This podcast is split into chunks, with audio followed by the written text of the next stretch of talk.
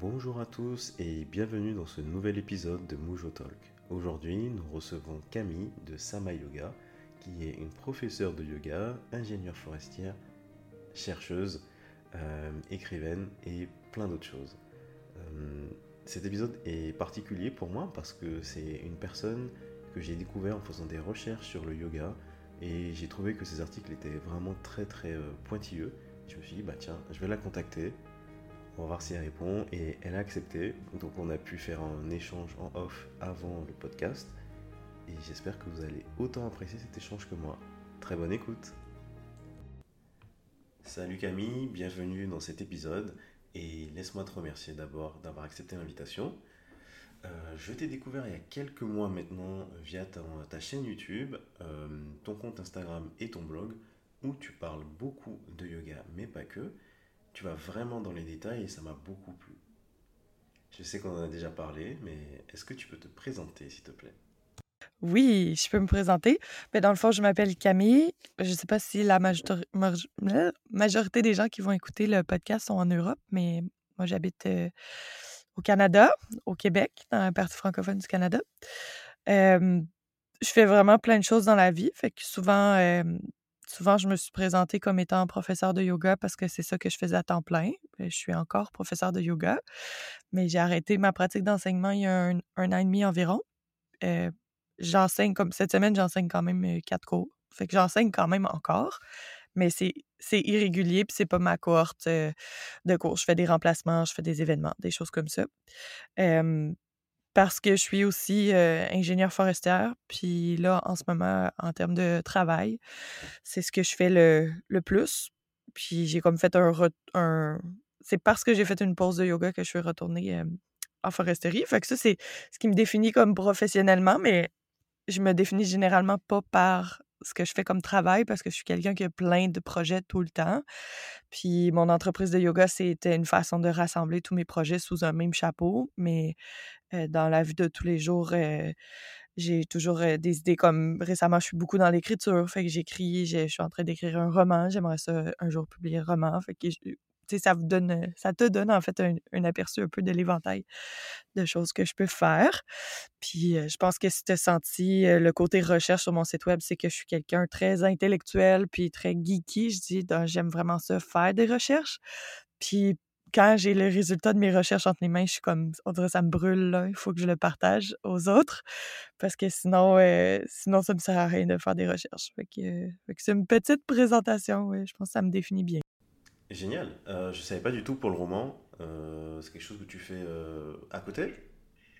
Ouais, ben c'est quelque chose que j'ai fait l'année dernière, donc je l'ai écrit, j'ai l'ai terminé le brouillon en décembre passé. Puis là, je suis dans une phase d'édition pour arriver à un deuxième brouillon. Puis j'aimerais ça, j'ai des contacts, comme un contact dans une maison d'édition. J'aimerais ça publier ça, euh, ben, pas publier, parce que là, après ça, c'est une toute grosse étape. Dans le fond, j'aimerais ça cogner aux portes des maisons d'édition cet été ou cet automne. Trop bien. Et euh, est-ce que ça a un rapport avec le yoga ou pas du tout? Ben, tout peut, le yoga, je trouve que ça peut, on peut faire des liens là, avec tout, là, mais le roman, c'est un plus un, c'est un roman plus de divertissement, puis ça, ça a rapport aux relations humaines. Ok. Et euh, Ouais. l'idée a germé euh, l'année dernière ou euh, un peu avant?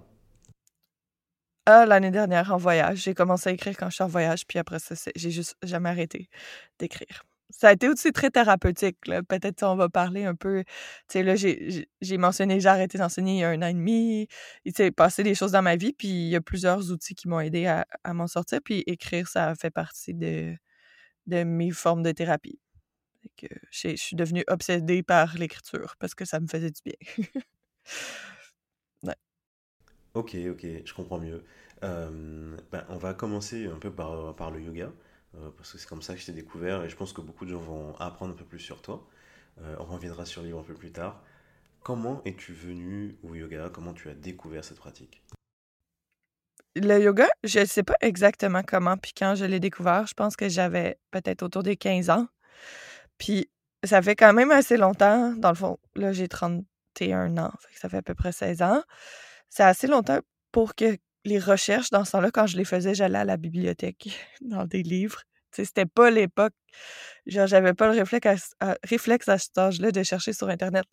Fait que je me souviens de lire des livres à la bibliothèque, puis d'avoir l'impression de découvrir quelque chose de mystérieux, puis tu sais, j'avais pas de livre qui me renseignait complètement sur le yoga, puis je cherchais juste... J'avais des petites bribes ici et là, puis après ça, j'ai commencé à aller à des cours gratuits à peu près à cet âge-là aussi, puis ça ne fit pas avec ma personnalité d'enseignement du tout, là, mais j'ai commencé dans l'approche Bikram à, suivre des cours. Fait très militaire, puis un, yoga très intense, mais j'avais une grande curiosité pour tout, là, pas juste le physique. Comme je à cet âge-là, je m'intéressais vraiment, vraiment beaucoup au chakra, puis à la circulation d'énergie, puis après ça, je suis tombée plus dans le yoga comme un entraînement, puis le yoga, il m'a suivi depuis ce temps-là, mais en évoluant avec moi. Il y a des années où j'en ai presque pas fait, puis il y a des années où j'en ai fait plus. Tu sais, ça, ça changeait, puis je tombais toujours aussi selon les professeurs que j'allais voir, je tombais dans différents styles d'enseignement aussi. Fait que j'ai essayé différentes choses au courant de ces 16 années-là. D'accord. Et, euh, et, en parallèle, tu faisais tes études ou euh, tu as fait euh, juste du yoga et après des études? Comment ça s'est passé? Ouais, j'ai fait mes études de yoga et de foresterie en même temps. je, suis je suis arrivée à l'université ben, pas tard, mais le parcours traditionnel, c'est d'arriver à l'université un petit peu plus tôt que ce que moi j'ai fait, si on va à l'université au, Québec.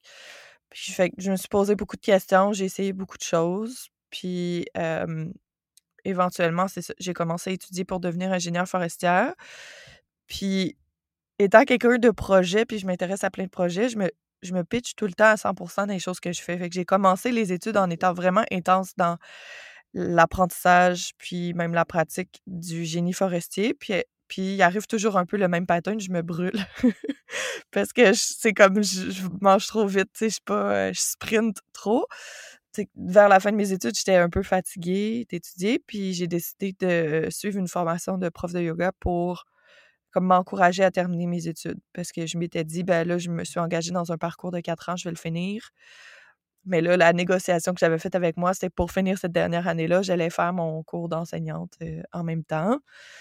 Puis, ben, il y a aussi un voyage qui est couplé à ça. Donc, j'ai comme temporairement, pendant trois mois, interrompu mes études pour aller en Inde, trois mois. Puis, en me disant, je vais pas, pas pour y aller poursuivre la formation professorale, mais pour y aller pour faire du yoga, puis euh, pour voir si je voulais suivre ma formation là-bas. Puis finalement, quand je suis revenue, j'ai décidé de suivre ma formation au Québec. Puis j'ai réussi à suivre ma formation au Québec puis à terminer mes études euh, en même temps. Fait que c'est un peu tout ensemble. Ok, et euh, à la fin de tes études, tu as commencé à travailler directement en foresterie ou dans le yoga? Oui et non. j'avais un contrat, dans le fond, vers la fin de mes études, j'avais un contrat, puis mes études n'étaient pas terminées. Fait que oui, quand je suis sortie de l'école, j'ai continué à travailler sur ce contrat-là. Mais euh, je suis déménagée dans une région où je connaissais pas beaucoup de monde. Puis tant qu'à ça, ben j'ai j'étais encore un peu fatiguée de la foresterie, donc j'ai décidé de me lancer 100% dans le yoga. Je me présentais comme prof de yoga, puis j'avais mon agenda comme ma, priorité, c'était de dire oui à tous les contrats qui, pouvaient passer. Mais ça a pris, c'est normal, surtout quand on connaît personne, ça a pris à peu près six mois avant d'avoir un agenda relativement plein en yoga. Fait que pendant ces six mois-là, ça m'a donné le temps aussi de terminer mon contrat, puis de continuer à apprendre beaucoup aussi, parce que j'avais beaucoup de temps pour lire, puis faire des recherches. Et c'est à ce moment-là que mmh. tu as débuté ton, ton blog? Oui, ben c'est Mon blog, j'ai commencé à peu près en 2017 aussi. Je continue. Il y a encore à peu près un article qui sort par mois. fait que c'est ça, ouais. Mais c'était aussi pour moi-même. Fait que je fais beaucoup, beaucoup de recherches, puis ce qui ressort en blog, c'est une très petite partie. Souvent, je lis les livres, je prends des notes, je fais ce que j'appelle des notes de cours, comme à l'école. ouais, on est beaucoup à faire ça, je pense. Euh, oui, ben, c'est ça. des fois, c'est une facette de moi que j'ai été longtemps gênée d'être comme ça, mais parce que ça donne un peu l'impression de la personne qui veut, euh, toujours, euh, être la meilleure, puis être en avant, puis tout ça. Puis, fait qu'à un moment donné, je le faisais dans l'ombre, comme c'est sûr que j'aime ça, je peux pas cacher, j'aime ça comme compétitionner, puis, dans un contexte d'école, j'aime ça, avoir des bonnes notes si on veut. Mais en dehors de ça, quand je lis un livre pour moi-même, je mets quand même plein de post-it, puis j'écris, puis sur ligne dedans, puis ça va arriver à personne d'autre. Il n'y a personne d'autre que moi qui va le relire. C'est vraiment pour moi que je le fais. Puis là, je suis à une période de ma vie où j'assume plus ça. Je suis comme, ben oui, je suis quelqu'un comme ça. Bon, on est au moins deux à le faire parce que je fais la même chose en fait. J'écris toujours sur une feuille blanche. C'est ça. Euh, j'écris sur une feuille blanche tout ce que j'ai lu dans le livre. Enfin, les, je note. Oui, c'est ça. Ça ressemble beaucoup à ça. Ça, ça varie d'un livre à l'autre, là, mais j'ai des notes un peu partout. Ouais. Il n'y a pas à avoir honte, je suis pareil et je pense qu'on est vraiment nombreux. Non, c'est ça. Ben, il faut pas avoir honte de soi, mais des fois, moi, j'ai essayé souvent de me, me, me, me, fondre dans le moule. Puis ça marche pas bien. oui, on en a parlé plusieurs fois, mais euh, il me semble que, qu'à ce moment-là, tu donnais beaucoup de cours. Enfin, en tout cas, quand tu as, quand as démarré, tu as donné beaucoup de cours, c'est ça? Oui. Ben, dans le fond, c'est sûr que le nombre de cours qu'on peut donner dépend, du type de cours qu'on donne, puis de l'endroit où on les donne, la, distance qu'on a à faire et tout ça. Moi, je donne. Ben, pour donner des chiffres, je trouve que c'est utile, surtout pour les gens, si tu as des profs qui t'écoutent. Là. moi, je donnais 15 cours de yoga par semaine, ça, c'était le maximum. Fait que c'était 10 à 15, parce que j'en avais peut-être 13 réguliers, puis des fois, je faisais des remplacements. Euh, il y a des semaines où j'en donnais peut-être juste 12, mais j'organisais des événements les fins de semaine aussi. Donc, un événement, j'amenais les gens faire une randonnée, puis après ça, on, faisait un cours de yoga. puis, il fallait que je me déplace entre mes cours parce que j'habitais pas en ville. Ben, en ville, il faut se déplacer aussi, là, mais je prenais la voiture, je faisais peut-être 20 à 30 minutes de déplacement par cours.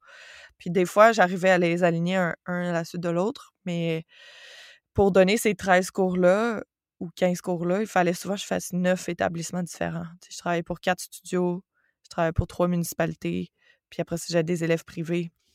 Fait que c'est vraiment comme beaucoup de. C'est pas juste les cours qu'on donne, c'est tout ce qu'il y a autour là, qui remplit la semaine. Puis après ça, ben, il y a des cours là-dedans, j'avais pas besoin de faire la publicité, mais il y en a que c'est moi qui, qui montais mon réseau, là, puis qui faisait la publicité. Fait que c'était définitivement à temps plein. Oui, effectivement, euh, c'est vraiment un temps plein parce que même si je ne donne pas cours toute la journée, euh, bah, il faut quand même se déplacer, il faut faire de la publicité, c'est un vrai temps plein. Ben, tu sais, je pourrais imaginer que j'ai le même établissement qui est à 10 minutes à pied de chez nous, puis je donne 20 cours, mais je fais juste ça, puis je fais pas de pub. Puis... bon, je vois très très bien ce que tu faisais. Euh, est-ce que tu peux nous parler un peu plus de ton quotidien, c'est-à-dire entre les cours, comment ça se passait, euh, comment se déroulaient ben, vraiment tes journées type. Parce que hum, quand on se forme dans, ben, dans des organismes de formation, euh, dans des centres, on ne dit pas en fait comment ça va se passer. On te dit juste, euh, tu vas donner cours, ça va bien se passer, tu vas gagner de l'argent et voilà, ça va continuer comme ça, mais on ne dit pas vraiment comment ça se passe au quotidien. Ouais. Ben, déjà, en partant, je vais répondre à ta question, mais on dirait que je prends un détour. Là. Moi, j'ai beaucoup de Mmh. Je sais pas comment dire ça. Je trouve qu'il y a un problème avec l'image du prof de yoga zen, puis qui se fâche jamais, puis qui a jamais de mauvaises habitudes de vie. Je pense que ça, c'est problématique pour les élèves, c'est problématique pour le professeur aussi, parce que, un, ça donne l'impression parfois aux élèves comme ça. Moi, j'ai des élèves, des fois, j'entendais comme un peu comme s'ils m'idolâtraient, mais sans me connaître, là, place dans une position de gourou. Puis moi, pour moi, quand j'enseigne, je suis là pour comme transmettre des connaissances que moi j'ai apprises, puis partager mon savoir au même titre qu'un professeur de français. Là. Mais c'est sûr qu'il y a de la spiritualité d'inclus dans le yoga. Fait que les gens, ils viennent chercher ça un peu chez toi, mais on dirait que moi, là, en ce moment dans ma vie, je vis beaucoup de problèmes avec l'émotion de la colère, comme si je m'étais pas permis de la vivre souvent. Puis je trouve que parmi toutes les choses qu'ils ont fait, peut-être que je me suis pas permis de la vivre, il y a aussi l'étiquette du prof de yoga zen. C'est pas la seule chose, mais comme. Fait qu'au quotidien, on est un humain normal qui a un travail normal. moi, dans ma tête, c'est ça en partant, c'est pas un travail qui est très routinier. C'est pas il n'y a pas de routine. Moi, je suis vraiment pas. Même là, en étant ingénieur forestier, j'ai aucun horaire de travail. Je travaille quand je veux, des fois les fins de semaine. Puis il n'y a pas de routine autre que des rendez-vous dans mon agenda, comme quand on est prof de yoga, des rendez-vous. Fait que moi, je commençais. C'est sûr que c'est la, la clientèle que tu as va influencer ton horaire aussi. moi, je suis tombée rapidement avec une clientèle relativement âgée, donc retraitée. Et que je donnais des cours à partir de 10 heures le matin, parce que ma clientèle, plus tôt que ça, c'est trop tôt. Puis mon dernier cours commençait peut-être à 6h30 le soir, puis là, ça, c'était mes élèves les moins âgés. donc, je terminais à 8 heures. Fait que de 10 heures à 8 heures. Puis pour avoir un rythme de vie relativement sain, j'essayais de ne pas avoir plus que trois soirs par semaine. Donc, c'était juste le mardi, mercredi, jeudi soir que j'enseignais. Fait que mes, mes journées du milieu de la semaine étaient plus remplies. Fait que j'avais comme une grosse journée, mettons, le mardi, le mercredi, le jeudi. Puis le vendredi, j'avais une demi-journée. Fait que il y je peux pas parler d'un horaire quotidien parce qu'en fait, comment ça se passait, c'est que j'organisais tout autour de mes cours. Donc, mes déplacements. Puis des fois, entre mes déplacements, ben, j'avais mon ordinateur pour faire la partie de travail de, yoga. Ou des fois, je me levais. Je me levais pas nécessairement tôt parce que je mettais un cadran, mais on va dire que, que j'ai deux heures le matin chez moi avant de partir donner un, cours. Ben là, je peux faire aussi de la, la lecture, de la recherche. Mais ce qui dans mon cas, j'étais entrepreneur et professeur de yoga, donc j'ai jamais, j'étais jamais la, la switch à off. J'étais toujours en train de, de penser à mon entreprise, puis de penser, parce que c'est aussi un milieu très compétitif, ben pas parce que les, autres profs sont compétitifs nécessairement, mais c'est qu'il y a pas beaucoup, y a beaucoup de cours de yoga, il y a beaucoup d'offres, euh, ça coûte pas cher aller suivre un cours de yoga, si tu veux te démarquer puis gagner ta vie financièrement, il faut quand même travailler fort. Donc, c'est ça. Donc, c'était, c'était pas de routine, c'était un peu constamment, mais l'horaire de travail physique, c'était de 10h le matin à 8h le soir, pas tous les jours. Génial, merci beaucoup. tu as évoqué beaucoup de choses. Donc, en fait, c'est le quotidien d'un entrepreneur, d'une entrepreneur. une prof de yoga, un prof de yoga doit vraiment faire beaucoup de choses si elle à son compte. La partie administrative financière, la publicité et bien sûr préparer ses cours. Ça, on n'en parle pas forcément. Tu peux détailler un peu plus là-dessus? C'est beaucoup de chapeaux, là. C'est, la communication, le marketing, euh, le graphisme. Ben, tu peux toujours payer quelqu'un pour faire ces choses-là, mais on ne gagne pas. Il y a des profs qui s'en sortent très, très bien, qui font des, gros salaires, mais comme le taux horaire d'un, quand on enseigne un cours, c'est pas si élevé que ça. moi, je faisais tout. Là. Je payais pas vraiment des gens pour faire mon graphisme ou tout ça. Puis, c'est ça. Fait qu'il faut que tu portes tous les chapeaux, mais ça, je pense que c'est ça d'être entrepreneur au début aussi. Parce qu'après peut-être une, après peut-être cinq ans, comme en massothérapie, comme dans d'autres domaines, ta clientèle est plus établie. Puis là, après ça, ben, tu peux peut-être, tu t'es trouvé des alliés aussi, tu t'es trouvé des façons de faire les choses, puis ça s'installe mieux. Là. Ok. Euh, mais comme je te disais un peu en off, quand moi j'ai fait ma formation de yoga, tu vois, euh, j'avais un peu euh, ce syndrome de, l'imposteur où je voyais les autres qui faisaient de la méditation tous les jours, qui avaient une pratique quotidienne, une pratique d'asana. et moi, j'avais pas le temps de faire ça, parce que du coup, je travaillais à côté, j'avais un temps plein dans le marketing, je donnais des cours de boxe en plus de mes cours de yoga. J'avais vraiment pas le temps de faire ça. Et toi, tu as parlé de ce côté zen du prof de yoga qu'on doit donner. Moi, j'avais ce, syndrome de. Est-ce que toi, tu avais, ça aussi?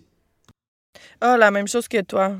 Gros symptôme d'imposteur. Parce que moi, je pratique pas, tu sais, je fais pas des séances de yoga tous les jours, pour moi. Ce que j'ai eu pendant longtemps, c'est une pratique de méditation. Donc, c'était de m'asseoir pendant 20 minutes, 30 minutes, ça tous les jours. Parce que toute ma semaine, j'étais en mouvement. Je n'allais pas faire en plus du, des, des cours. Mais je dis ça, puis il y a des gens qui pourraient être vraiment en désaccord. Moi, j'ai des mentors, j'ai des profs que eux, ils font une pratique tous les jours. C'est des gens qui sont plus dans l'action. Mais moi, quand j'avais besoin de bouger pour moi, c'est pas du tout du yoga que j'avais envie de faire. J'avais envie d'aller à un cours de cardio, training. J'avais envie d'aller faire du ski de fond. J'avais envie d'aller courir, d'aller faire du vélo.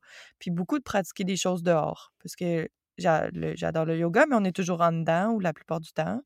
Fait que quand moi, j'avais du temps pour moi, ben, une marche ou puis mon approche, moi, dans le yoga, elle n'est pas puriste. Je pense que c'est simple, c'est bien d'intégrer différentes disciplines de mouvement. Puis, le yoga est plus dans la façon dont on voit le corps, la façon dont on voit ce mouvement-là, que dans une pratique d'enchaînement prédéfinie qui, on, pense que c'est euh, plus authentique ou que c'est plus traditionnel. Puis à mon avis, l'essence du yoga, c'est pas ça. Mais là, c'est mon avis puis c'est mon opinion.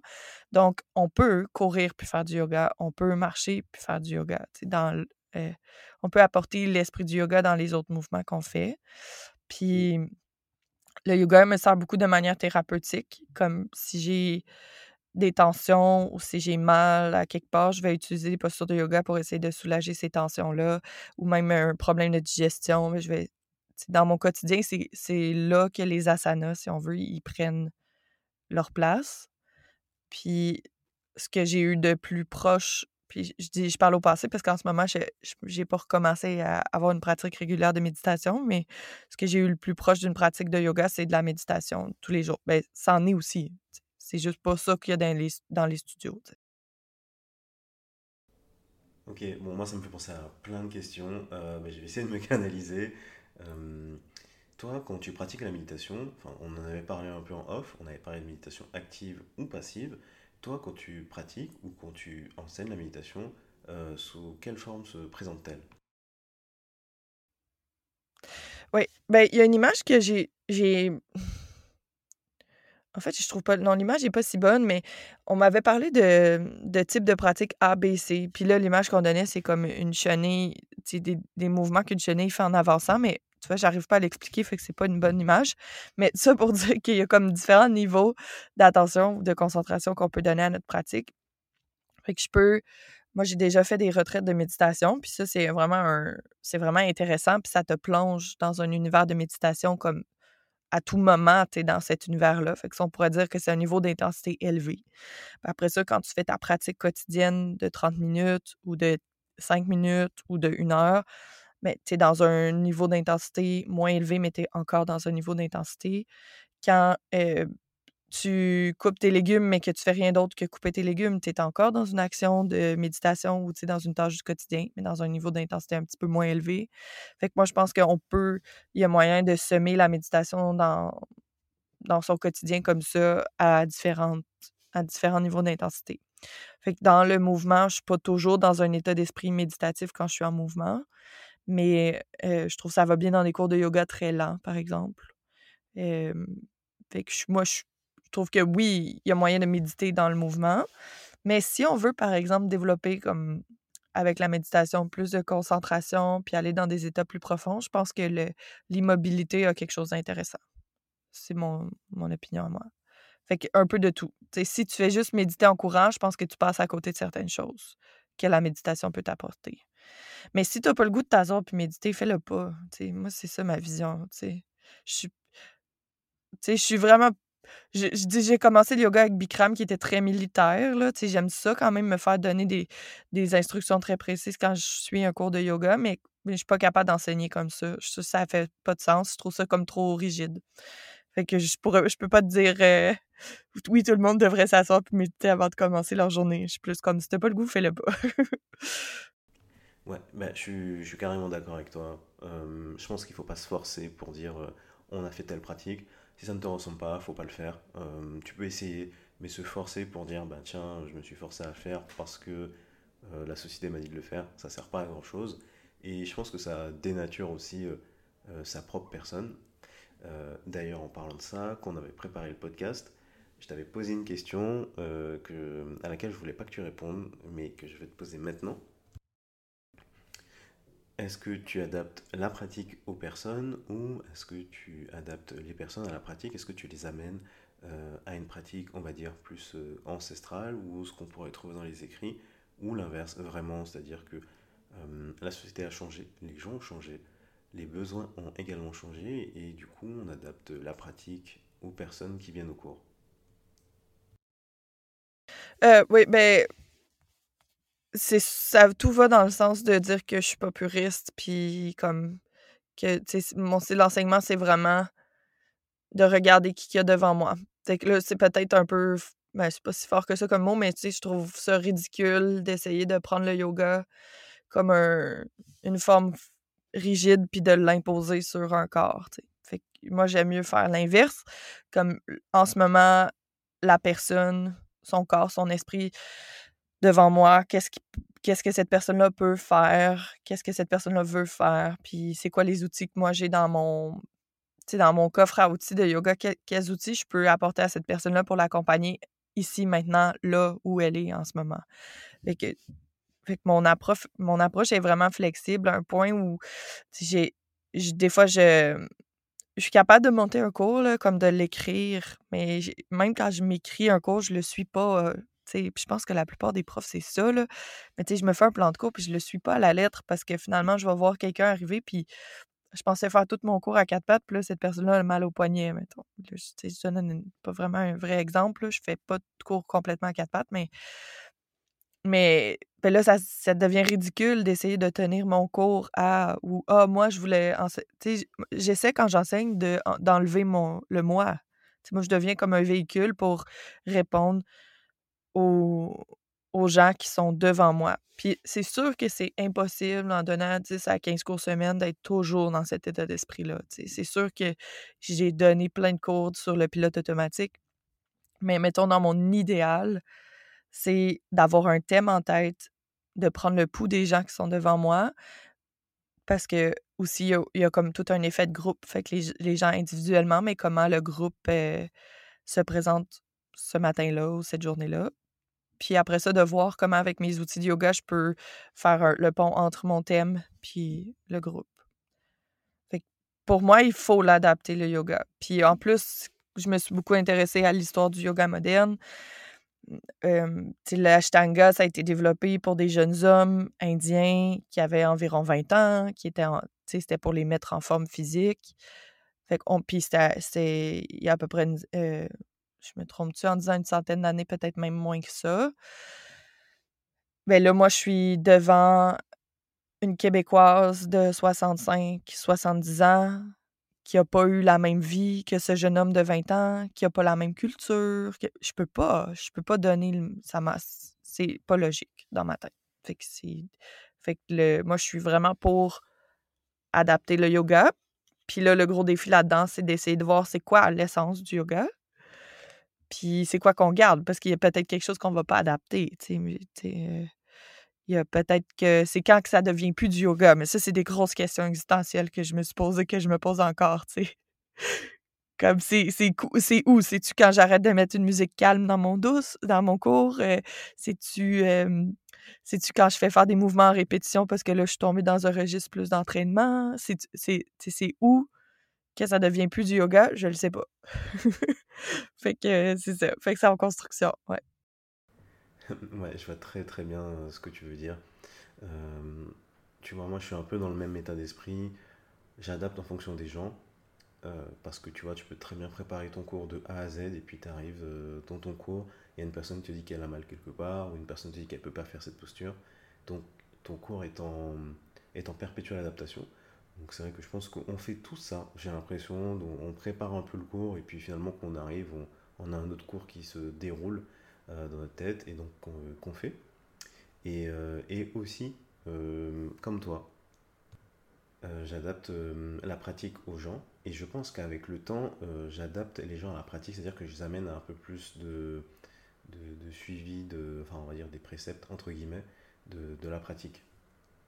Mais c'est ça, mais c'est super organique, tu sais. Puis, mettons, parce que c'est un exemple tellement commun, la douleur au poignet. Si j'ai quelqu'un qui a mal au poignet qui arrive dans mon cours, ça se peut que cette personne-là, sa douleur au poignet, fasse en sorte qu'elle peut jamais mettre de poids. Et là, ça va influencer mon cours dans une direction. Mais moi, si je réalise que c'est plus parce que la façon qu'elle pose sa main au sol, ça génère cette douleur au poignet-là, ben là, mon cours, tout d'un coup, plutôt que d'être pas sur le poignet, au contraire, il va être sur le poignet, puis sur comment bien mettre la main au sol pour pas fermer le tunnel carpien, puis pas générer de douleur. Fait que, tu sais, une même situation, comme vu simplement, c'est une douleur au poignet, mais elle peut m'amener dans plein de directions de cours. c'est, c'est de toujours de rester dans l'organique, puis aussi de pas. Là, je parle vraiment à moi-même, c'est pas grave si c'est pas parfait, là. C'est pas grave s'il y a un élève dans notre cours qu'on n'a pas réussi à bien adapter la, la pratique. C'est juste que dans ma vision du yoga, c'est vers ça qu'on devrait aller. C'est ça que je trouve intéressant. Puis c'est ça. Puis il y a des cours, quand je donne un cours dans un événement, par exemple, qu'on est dehors, puis que j'ai tellement de choses, j'ai plein de choses à penser qui sont pas le cours. Mais là, mon cours, il est vraiment pas adapté. C'est là où j'ai le plus de. Tu sais, si j'ai 30 personnes devant moi, mon cours, il est pas adapté. C'est là que j'ai le plus de. Mmh, de structure, puis que je suis le plus un plan. Effectivement, euh, ben, je suis comme toi. C'est-à-dire que pour moi, au-delà de 15, ça devient hyper compliqué à gérer. C'est ça. Ben oui, puis 15 élèves, c'est peut être beaucoup à gérer selon les difficultés ou les défis des élèves.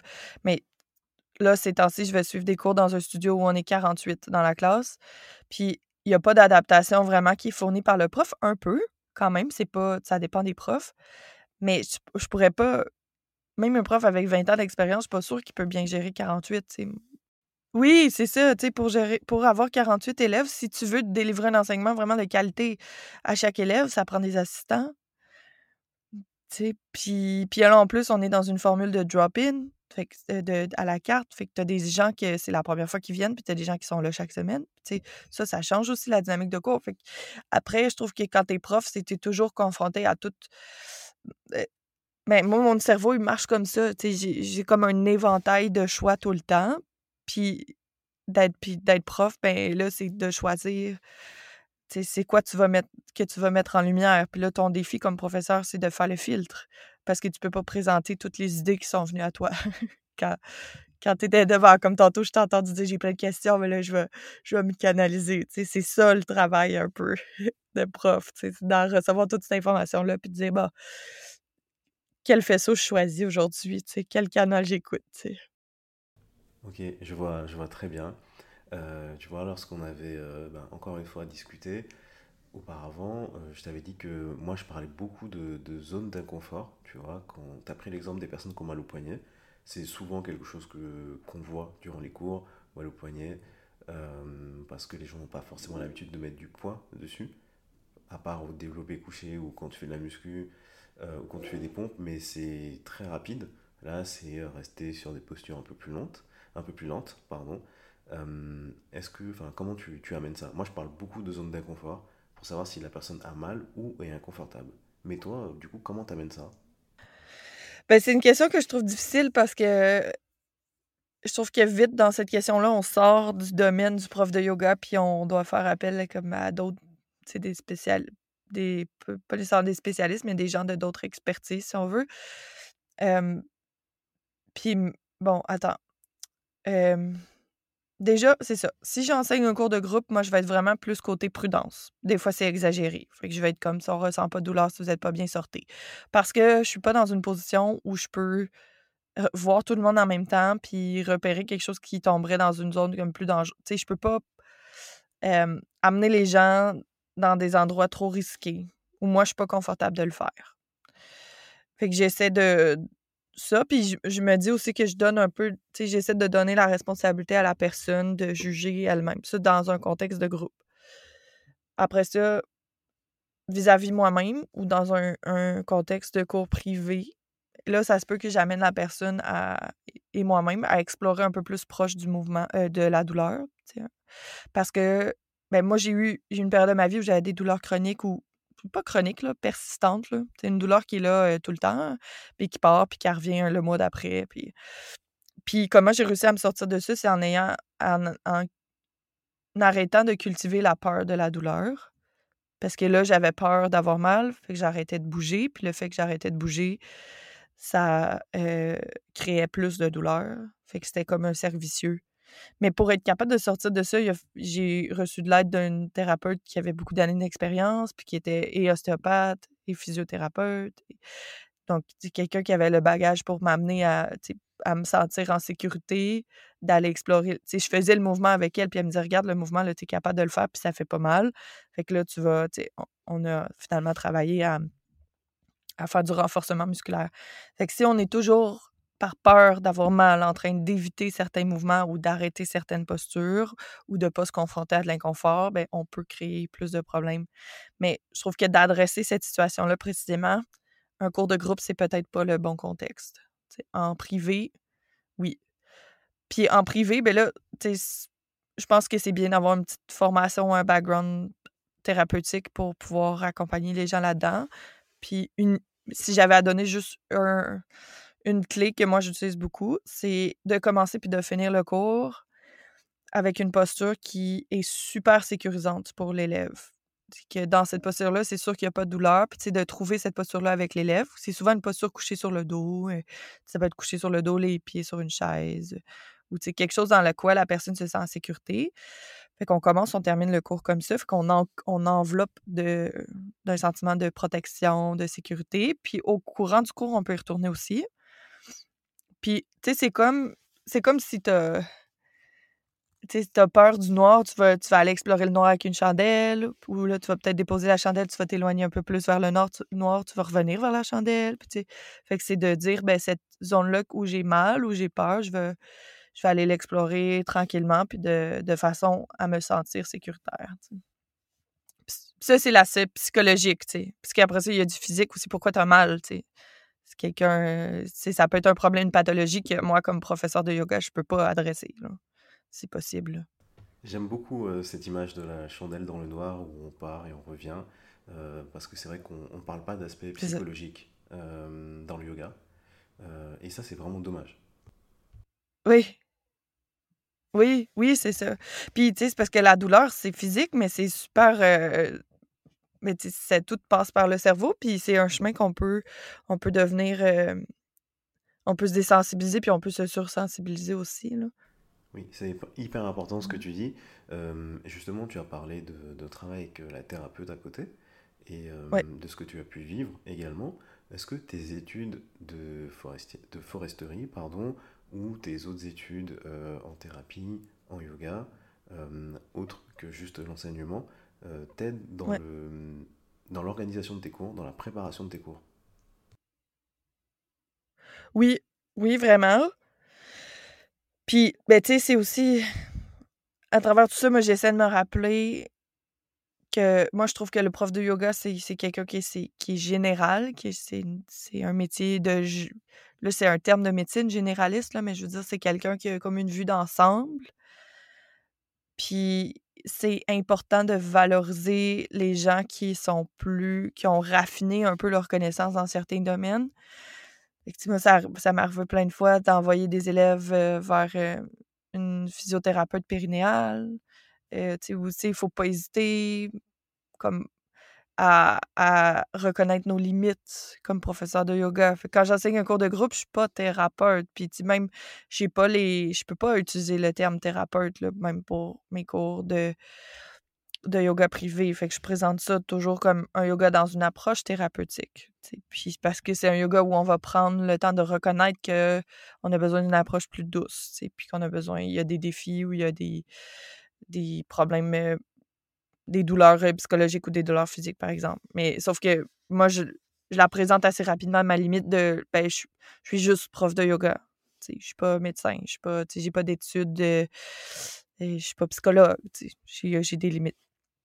Mais pour répondre à ta question, quand moi je trouve que tout est. Mais je fais toujours des liens avec tout. Fait comme ingénieur forestier, au Québec, on travaille avec une, euh, une ressource, une forêt qui est immense puis qui est publique. Puis il y a plein de gens qui, qui vivent sur ce territoire-là, puis qui ont des intérêts différents, puis qui des intérêts qui, qui sont des, parfois contradictoires.